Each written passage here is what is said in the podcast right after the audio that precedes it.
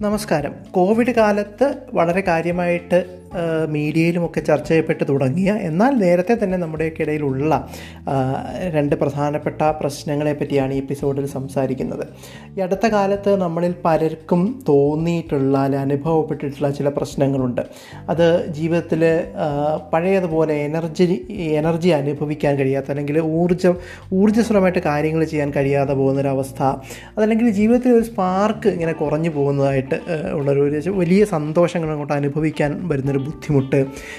പ്രത്യേകിച്ച് ശാരീരികമായ കാരണങ്ങൾ ഇല്ലാതെ തന്നെ തോന്നുന്ന ഈ മനസ്സിന്റെ ഒരു ഒരു തളർച്ച ഇങ്ങനെയൊക്കെയുള്ള ചില പ്രശ്നങ്ങൾ. അത് പലപ്പോഴും പ്രശ്നം എന്തെങ്കിലും ഉണ്ടോ എന്ന് ചോദിച്ചാൽ അങ്ങനെ പ്രശ്നമില്ല. എന്നാൽ സന്തോഷമാണോ എന്ന് ചോദിച്ചാൽ അങ്ങനെ പൂർണമായിട്ട് സന്തോഷമാണെന്ന് കഴിയാൻ അങ്ങോട്ട് പറയാൻ പറ്റാതെ വരിക. ഈ ഒരു അവസ്ഥയാണ് അതിനെ കൃത്യമായിട്ട് പറഞ്ഞ് ഫലിപ്പിക്കാൻ തന്നെ പലപ്പോഴും പലർക്കും അത് ബുദ്ധിമുട്ടാവാറുമുണ്ട്.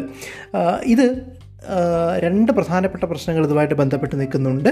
ഒന്ന് ബേൺ ഔട്ടാണ് മറ്റൊന്ന് ലാംഗ്വിഷിംഗ് എന്ന് പറയുന്ന അവസ്ഥയാണ്. ബേൺ ഔട്ട് എന്ന് പറയുന്നത് ഒരു ഒരു പ്രത്യേക മാനസികാവസ്ഥയാണ് മാനസികമായ ഒരു തളർച്ചയാണ്. അതിന് തന്നെ ഇമോഷണൽ ഫിസിക്കൽ ആൻഡ് മെന്റൽ ഇങ്ങനെ മൂന്ന് തരത്തിൽ വൈകാരികമായിട്ടും ശാരീരികമായിട്ടും മാനസികമായിട്ടുമുള്ള തളർച്ച ഈ ബേൺ ഔട്ടുമായിട്ട് ബന്ധപ്പെട്ട് വരാം. ബേൺ ഔട്ട് മഹാഭൂരിപക്ഷം കാരണങ്ങൾ സമയത്തും ബേൺ ഔട്ട് ഉണ്ടാവുന്നത് ജോലിയുമായിട്ടോ അല്ലാതെയോ ബന്ധപ്പെട്ടുള്ള സ്ട്രെസ്സ് അനുഭവിക്കുമ്പോഴാണ്. ഈ സ്ട്രെസ്സ് നിരന്തരം ഉണ്ടാവുകയും ആ സ്ട്രെസ്സിനെ കൃത്യമായിട്ട് മാനേജ് ചെയ്യാൻ നമുക്ക് കഴിയാതെ ചെയ്യും വരികയും ചെയ്യുമ്പോഴാണ് പലപ്പോഴും ബേൺ ഔട്ടിലേക്ക് അത് നയിക്കുന്നത്. പക്ഷേ എല്ലാ സ്ട്രെസ്സും അല്ലെങ്കിൽ എല്ലാ എല്ലാ എല്ലായ്പ്പോഴും ബേൺ ഔട്ട് ജോലിയുമായി ബന്ധപ്പെട്ട സ്ട്രെസ്സിൽ നിന്ന് തന്നെ ആവണമെന്നില്ല. നിത്യജീവിതത്തിലെ മറ്റ് പലതരത്തിലുള്ള സമ്മർദ്ദങ്ങൾ മൂലവും നമുക്ക് ബേൺ ഔട്ട് എന്ന് പറയുന്ന പ്രശ്നത്തിലേക്ക് വരാൻ ബേൺ ഔട്ട് എന്ന പ്രശ്നം നമ്മൾ അനുഭവിക്കാം. ബേൺ ഔട്ടുമായിട്ട് ബന്ധപ്പെട്ട് പ്രധാനപ്പെട്ട ഗവേഷണങ്ങൾ നടത്തിയിട്ടുള്ള പ്രൊഫസർ ക്രിസ്റ്റീന മാസ്ലാക്ക് പറയുന്നത് ഇതിന് മൂന്ന് ഘടകങ്ങളെങ്കിലും ഉണ്ടെന്നാണ്. ഒന്ന് വൈകാരികമായ ഒരു തളർച്ചയാണ് ഇമോഷണൽ എക്സ്ഹോഷൻ എന്നൊക്കെയാണ് പറയുക. വികാരങ്ങൾ അനുഭവിക്കാൻ ആ, തന്നെ ബുദ്ധിമുട്ട് വരുന്ന ഒരവസ്ഥയാണ്.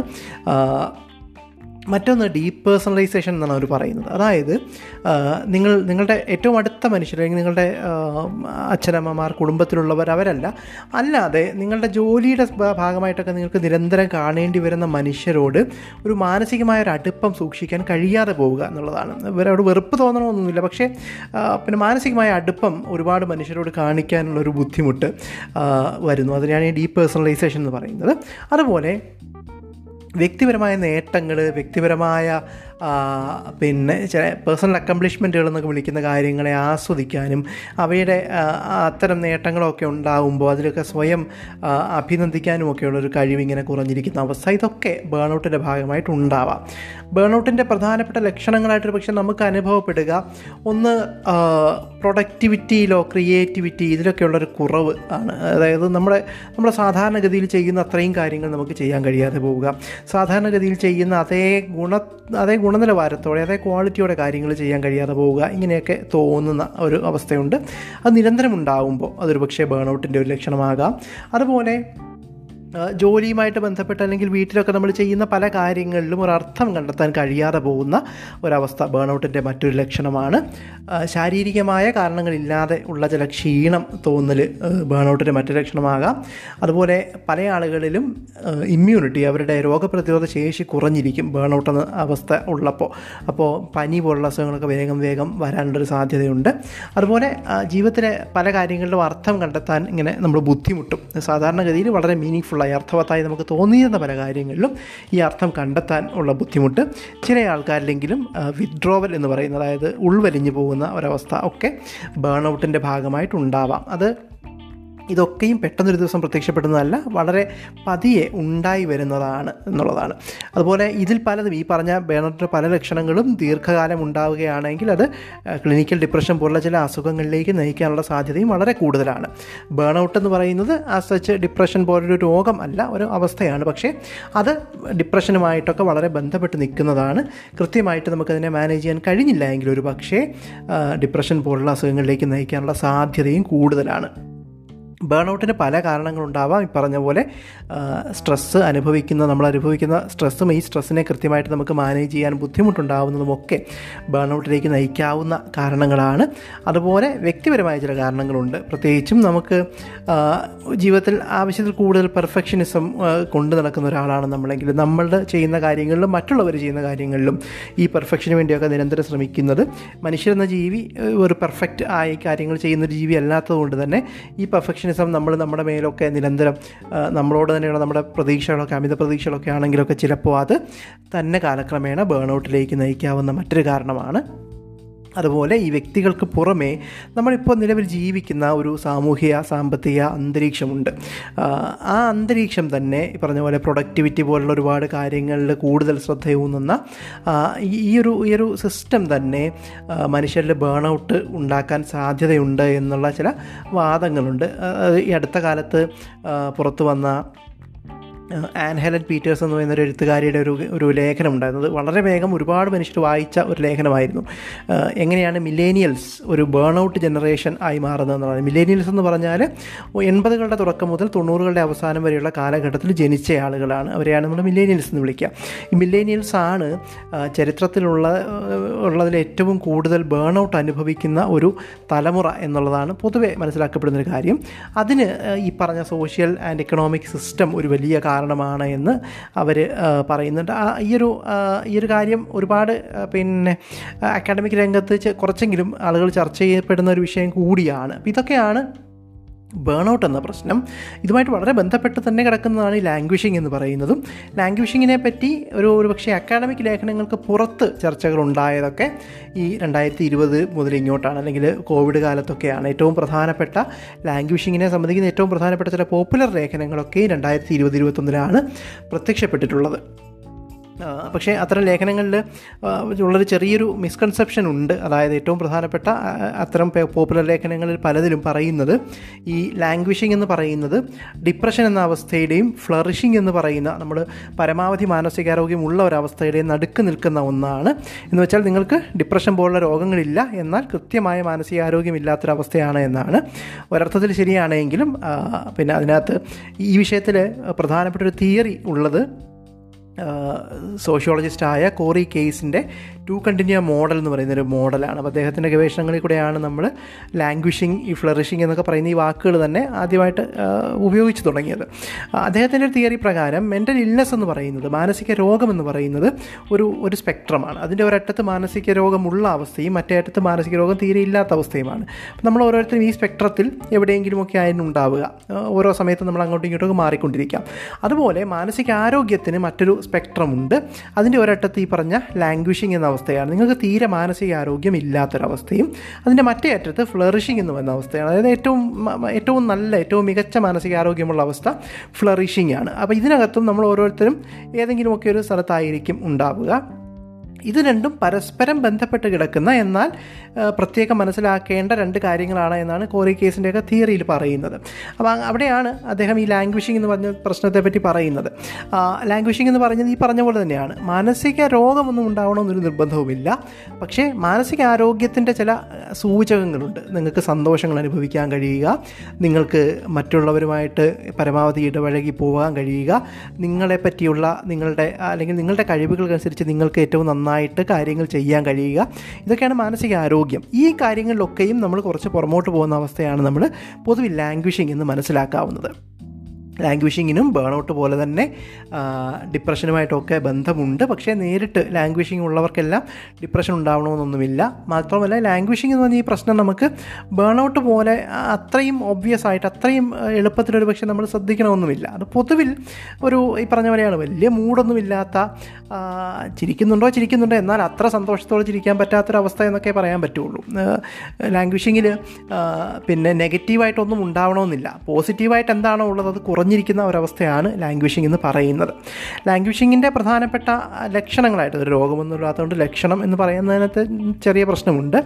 പൊതുവിൽ സാധാരണയുള്ളതിലേക്കും നിങ്ങൾക്ക് മോട്ടിവേഷൻ കുറഞ്ഞിരിക്കുന്ന ഒരവസ്ഥ ലാംഗ്വേജിങ്ങിന്റെ ഒരു ലക്ഷണമാവാം.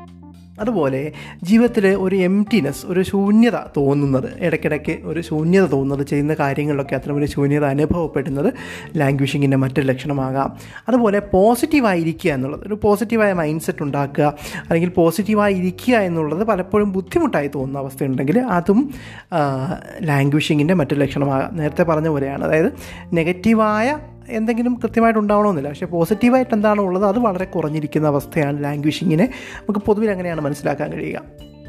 പലപ്പോഴും നമ്മളെ ചുറ്റും കാണുന്ന ഒരു ടോക്സിക് പോസിറ്റിവിറ്റി എന്ന് വിളിക്കുന്നൊരു സാധനമുണ്ട്. എല്ലാത്തിനോടും പോസിറ്റീവായി നിൽക്കുക എല്ലാത്തിനോടും ചിരിക്കുക എന്നൊക്കെ പറഞ്ഞിട്ട് അല്ലെങ്കിൽ നമ്മൾ ഇൻസ്റ്റാഗ്രാമിലെ റീൽസൊക്കെ കാണുമ്പോൾ ചുറ്റുമുള്ള ലോകം മൊത്തം സന്തോഷമായിട്ടൊക്കെ ഇരിക്കുന്നു. ഇങ്ങനെയൊക്കെയുള്ളൊരു കാഴ്ച പലപ്പോഴും ഈ പറഞ്ഞ ലാംഗ്വേജിങ്ങിന്റെ അവസ്ഥയെ കുറച്ചും കൂടെ നമുക്ക് പിന്നെ മോശമാക്കാനൊക്കെ ഒരു സാധ്യതയുണ്ട് എന്ന് പറയാറുണ്ട്. അപ്പോൾ ലാംഗ്വേജിങ് എന്ന് പറയുന്നത് കുറച്ചും കൂടെ മനസ്സിലാക്കാൻ കുറച്ച് പ്രയാസമുള്ള എന്നാൽ നമ്മൾ മനസ്സിലാക്കി അതിനെ മാറ്റാൻ ശ്രമിച്ചാൽ ജീവിതത്തിലെ സന്തോഷങ്ങൾ കൂടുതൽ അല്ലെങ്കിൽ നിങ്ങളുടെ മാനസികാരോഗ്യം മെച്ചപ്പെടുത്താൻ കഴിയുന്ന ഒന്നാണ് ഈ ലാംഗ്വേജിങ് എന്ന് പറയുന്ന അവസ്ഥയും. ബേൺ ലാംഗ്വേജിങ്ങിനെയും കുറയ്ക്കാനായിട്ട് അല്ലെങ്കിൽ ഇവയ്ക്കെതിരെ നമുക്ക് ചില കാര്യങ്ങളൊക്കെയും ചെയ്യാൻ കഴിയുന്നതാണ്. പ്രത്യേകിച്ചും ബേൺ ഔട്ടിനെ സംബന്ധിച്ച് ഏറ്റവും പ്രധാനമായിട്ട് നമുക്ക് ചെയ്യാവുന്ന ഒരു കാര്യം ഒരുപക്ഷെ സ്ട്രെസ്സിനെ മാനേജ് ചെയ്യുക എന്നുള്ളതാണ്. ജീവിതത്തിലെ പരമാവധി സ്ട്രെസ്സ് കുറച്ച് വയ്ക്കാൻ ശ്രമിക്കുക. സ്ട്രെസ് അനുഭവി സ്ട്രെസ് അനുഭവിക്കാത്ത ഒരാളുമില്ല. പക്ഷേ സ്ട്രെസ്സിനെ കൃത്യമായി മാനേജ് ചെയ്യാൻ നിങ്ങൾക്ക് ഈ സ്ട്രെസ്സ് കുറയ്ക്കാനുള്ള എന്തെങ്കിലും മാറ്റങ്ങൾ നിങ്ങളുടെ ജീവിതത്തിൽ വരുത്താൻ കഴിയുമെങ്കിൽ അത് നിങ്ങളുടെ ജോലിയുമായിട്ട് ബന്ധപ്പെട്ടാവാം താമസവുമായിട്ട് ബന്ധപ്പെട്ടാവാം നിങ്ങളുടെ യാത്രകളുമായിട്ട് ബന്ധപ്പെട്ടാവാം. എന്തൊക്കെയാണോ നമുക്ക് മാറ്റാൻ കഴിയുക അത്തരം മാറ്റങ്ങൾ വരുത്താൻ ശ്രമിക്കുക എന്നുള്ളത് വളരെ പ്രധാനമാണ്. എത്ര പ്രധാനപ്പെട്ടതെന്ന് നിങ്ങൾ കരുതുന്ന ജോലിയാണ് നിങ്ങൾ ചെയ്യുന്നതെങ്കിലും അതിനിടയിൽ നിന്നും നിങ്ങൾക്ക് വേണ്ടി സമയം മാറ്റിവെക്കുക. വിശ്രമത്തിനോ വിനോദത്തിനോ ഒക്കെ ആയിട്ട് സമയം മാറ്റിവെക്കാൻ നിർബന്ധമായിട്ടും ശ്രമിക്കുക എന്നുള്ളത് മറ്റൊരു കാര്യമാണ്. അതുപോലെ ടെക്നോളജിയിൽ നിന്നുള്ള ബ്രേക്കുകൾ പ്രത്യേകിച്ചും സോഷ്യൽ മീഡിയ പോലെയുള്ള ടെക്നോളജിയിൽ നിന്നുള്ള ബ്രേക്കുകൾ ഇടയ്ക്കിടയ്ക്ക് ജീവിതത്തിൽ എടുക്കാൻ ശ്രമിക്കുന്നത് ബേൺ ഔട്ടിനെ കുറയ്ക്കാൻ സഹായിക്കും. അതുപോലെ വളരെ പ്രധാനപ്പെട്ട ഒന്നാണ് സ്ലീപ്പ് ഹൈജീൻ അഥവാ നിദ്രാശുചിത്വം എന്ന് പറയുന്നത്. കഴിയുന്നിടത്തോളം നമ്മുടെ ജീവിതാവസ്ഥകൾ അനുഭവ അനുവദിക്കുന്നിടത്തോളം കൃത്യമായ സമയത്ത് ഉറങ്ങുകയും ഉണരുകയും കൃത്യമായ അളവിൽ ഉറക്കം കിട്ടുകയും ഒക്കെ ചെയ്യുന്നു എന്ന് ഉറപ്പുവരുത്തേണ്ടത് മറ്റൊരു പ്രധാനപ്പെട്ട കാര്യമാണ്. ശാരീരിക വ്യായാമം പരമാവധി ഉറപ്പുവരുത്തുക. അതുപോലെ ഭക്ഷണത്തിൽ ശ്രദ്ധിക്കുക. ഈ ഒമേഗ ത്രീ ഫാറ്റി ആസിഡ് പോലത്തെ സാധനങ്ങളുള്ള ഭക്ഷണങ്ങൾ കഴിക്കുകയും ഫാറ്റുകളും ഷുഗറുകളും ഒക്കെ പരമാവധി കുറച്ച് വയ്ക്കുകയും ചെയ്യുന്ന ഒരു ഡയറ്റ് ഫോളോ ചെയ്യുക എന്നുള്ളത് വളരെ പ്രധാനപ്പെട്ട കാര്യമാണ്. അതുപോലെ അർത്ഥപൂർണമായ ആക്ടിവിറ്റികൾ ഏതെങ്കിലും തരത്തിൽ അർത്ഥം തരുന്ന കാര്യങ്ങൾ ജീവിതത്തിൽ ചെയ്യാൻ കഴിയുക എന്നുള്ളത് പുതുമയുള്ള കാര്യങ്ങൾ പുതിയതായിട്ട് എന്തെങ്കിലുമൊക്കെ പഠിക്കാനൊക്കെ ജീവിതത്തിൽ കഴിയുമെങ്കിൽ ശ്രമിക്കുക എന്നുള്ളത്. അതുപോലെ ഞാൻ നേരത്തെ തന്നെ പറഞ്ഞു നമ്മുടെ ജീവിതത്തിലെ നമ്മൾ അനുഭവിക്കുന്ന സ്ട്രെസ്സിന്റെ ആങ്സൈറ്റിയുടെയും സ്ട്രെസ്സിന്റെയൊക്കെ വലിയൊരു ഭാഗവും പലപ്പോഴും നമ്മൾ തന്നെ എടുക്കുന്ന ചില ചോയ്സുകളുടെ നമ്മൾ ജീവിതത്തിൽ പ്രധാനമെന്ന് കാണുന്നത് എന്ത് എന്നുള്ളതിന്റെ ഒരു അനന്തരഫലം കൂടിയാവാം. അത്തരത്തിൽ നിങ്ങൾ അനാവശ്യമായ സ്ട്രെസ്സിലേക്ക് നയിക്കുന്ന എന്തെങ്കിലുമൊക്കെ ചോയ്സസ് ജീവിതത്തിൽ എടുക്കുന്നുണ്ടോ എന്നും അത്തരം ചോയ്സുകൾ ഒഴിവാക്കാൻ കഴിയുന്നതാണോ? അല്ലെങ്കിൽ അത്തരം ചോയ്സുകളിലൊക്കെയും ഒരു പുനർവിചിന്തനം പറ്റുമോ എന്നുള്ളത് നിരന്തരം ആലോചിക്കാവുന്ന ഒരു കാര്യമാണ്. അത്തരത്തിലുള്ള പല വലിയ മാറ്റങ്ങൾ ജീവിതത്തിൽ നമുക്ക് വരുത്താനും അത്തരം മാറ്റങ്ങൾ പലപ്പോഴും എന്താണ് പ്രധാനം എന്താണ് വേണ്ടത് എന്നുള്ള കാര്യത്തിലൊക്കെയുള്ള നമ്മുടെ ചില തീരുമാനങ്ങൾ പലപ്പോഴും നമ്മുടെ ജീവിതത്തിന്റെ മൊത്തം മാനസിക ആരോഗ്യത്തെ വർദ്ധിപ്പിക്കാനൊക്കെ തരത്തിൽ നമുക്ക് മാറ്റിയെടുക്കാൻ കഴിയും. അതുപോലെ അതുപോലെ മറ്റുള്ള മനുഷ്യരുമായി ഉള്ള ബന്ധങ്ങൾ പരമാവധി ഊഷ്മളമായി നിലനിർത്താനും ക്വാളിറ്റിയുള്ള നല്ല മനുഷ്യരുമായിട്ടുള്ള നല്ല ബന്ധങ്ങൾ പരമാവധി ഉണ്ടാക്കിയെടുത്ത് നിലനിർത്താനും ശ്രമിക്കുക എന്നുള്ളത് ബേൺ ഔട്ടിനെ കുറയ്ക്കാൻ സഹായിക്കുന്ന മറ്റൊരു കാര്യം കൂടിയാണ്. അതുപോലെ ഇപ്പോൾ ലാംഗ്വിഷിങ്ങിനെ സംബന്ധിച്ച് ലാംഗ്വേജിങ് കുറയ്ക്കാനായിട്ട് മാനസികാരോഗ്യം വർദ്ധിപ്പിക്കാൻ പറ്റുന്ന ഒരുപാട് കാര്യങ്ങളുണ്ട്. ഇവയൊക്കെയും നമുക്ക് ലാംഗ്വിഷിങ് എന്ന അവസ്ഥയെ നേരിടാനോ അതിനെ കുറയ്ക്കാനോ സഹായിക്കും. ഉദാഹരണത്തിന് മറ്റുള്ളവരോട് കരുണയോടെ പെരുമാറുക എന്നുള്ളത്. മറ്റുള്ളവർക്ക് വേണ്ടി നമ്മുടെ സമയം ചിലവഴിക്കുക എന്നുള്ളത് നമുക്ക് പലതരത്തിൽ ചെയ്യാം. ഇപ്പോൾ പൊതുപ്രവർത്തനങ്ങളാവാം പലതരത്തിലുള്ള വോളണ്ടിയറിങ് ആക്ടിവിറ്റി ആവാം അങ്ങനെയൊക്കെയും മറ്റുള്ളവർക്ക് വേണ്ടി നമ്മുടെ സമയവും ഊർജവും ചിലവാക്കാൻ കഴിയുക എന്നുള്ളതൊക്കെ ഈ സന്തോഷം വർദ്ധിപ്പിക്കുന്ന അത്തരത്തിൽ ലാംഗ്വേജിങ് എന്ന അവസ്ഥയെ നേരിടാൻ നമ്മളെ സഹായിക്കുന്ന കാര്യങ്ങളാണ് മാനസികാരോഗ്യം വർദ്ധിപ്പിക്കാനും സന്തോഷം കണ്ടെത്താനുമായിട്ട് നമുക്ക് ചെയ്യാവുന്ന ഇത്തരം ഒരുപാട് കാര്യങ്ങളുണ്ട്. ഇവയൊക്കെയും ഈ ബേൺ ഔട്ട് അല്ലെങ്കിൽ ലാംഗ്വേജിങ് എന്ന് പറയുന്ന പ്രശ്നത്തെ നേരിടാൻ നമ്മളെ സഹായിക്കുന്നതാണ്. ബേൺ ഔട്ട് ലാംഗ്വേജിങ് നമ്മളിപ്പോൾ എത്തിപ്പെട്ടിരിക്കുന്ന അവസ്ഥ ഇവയൊക്കെ പറ്റി തൽക്കാലം ഇത്രമാത്രം.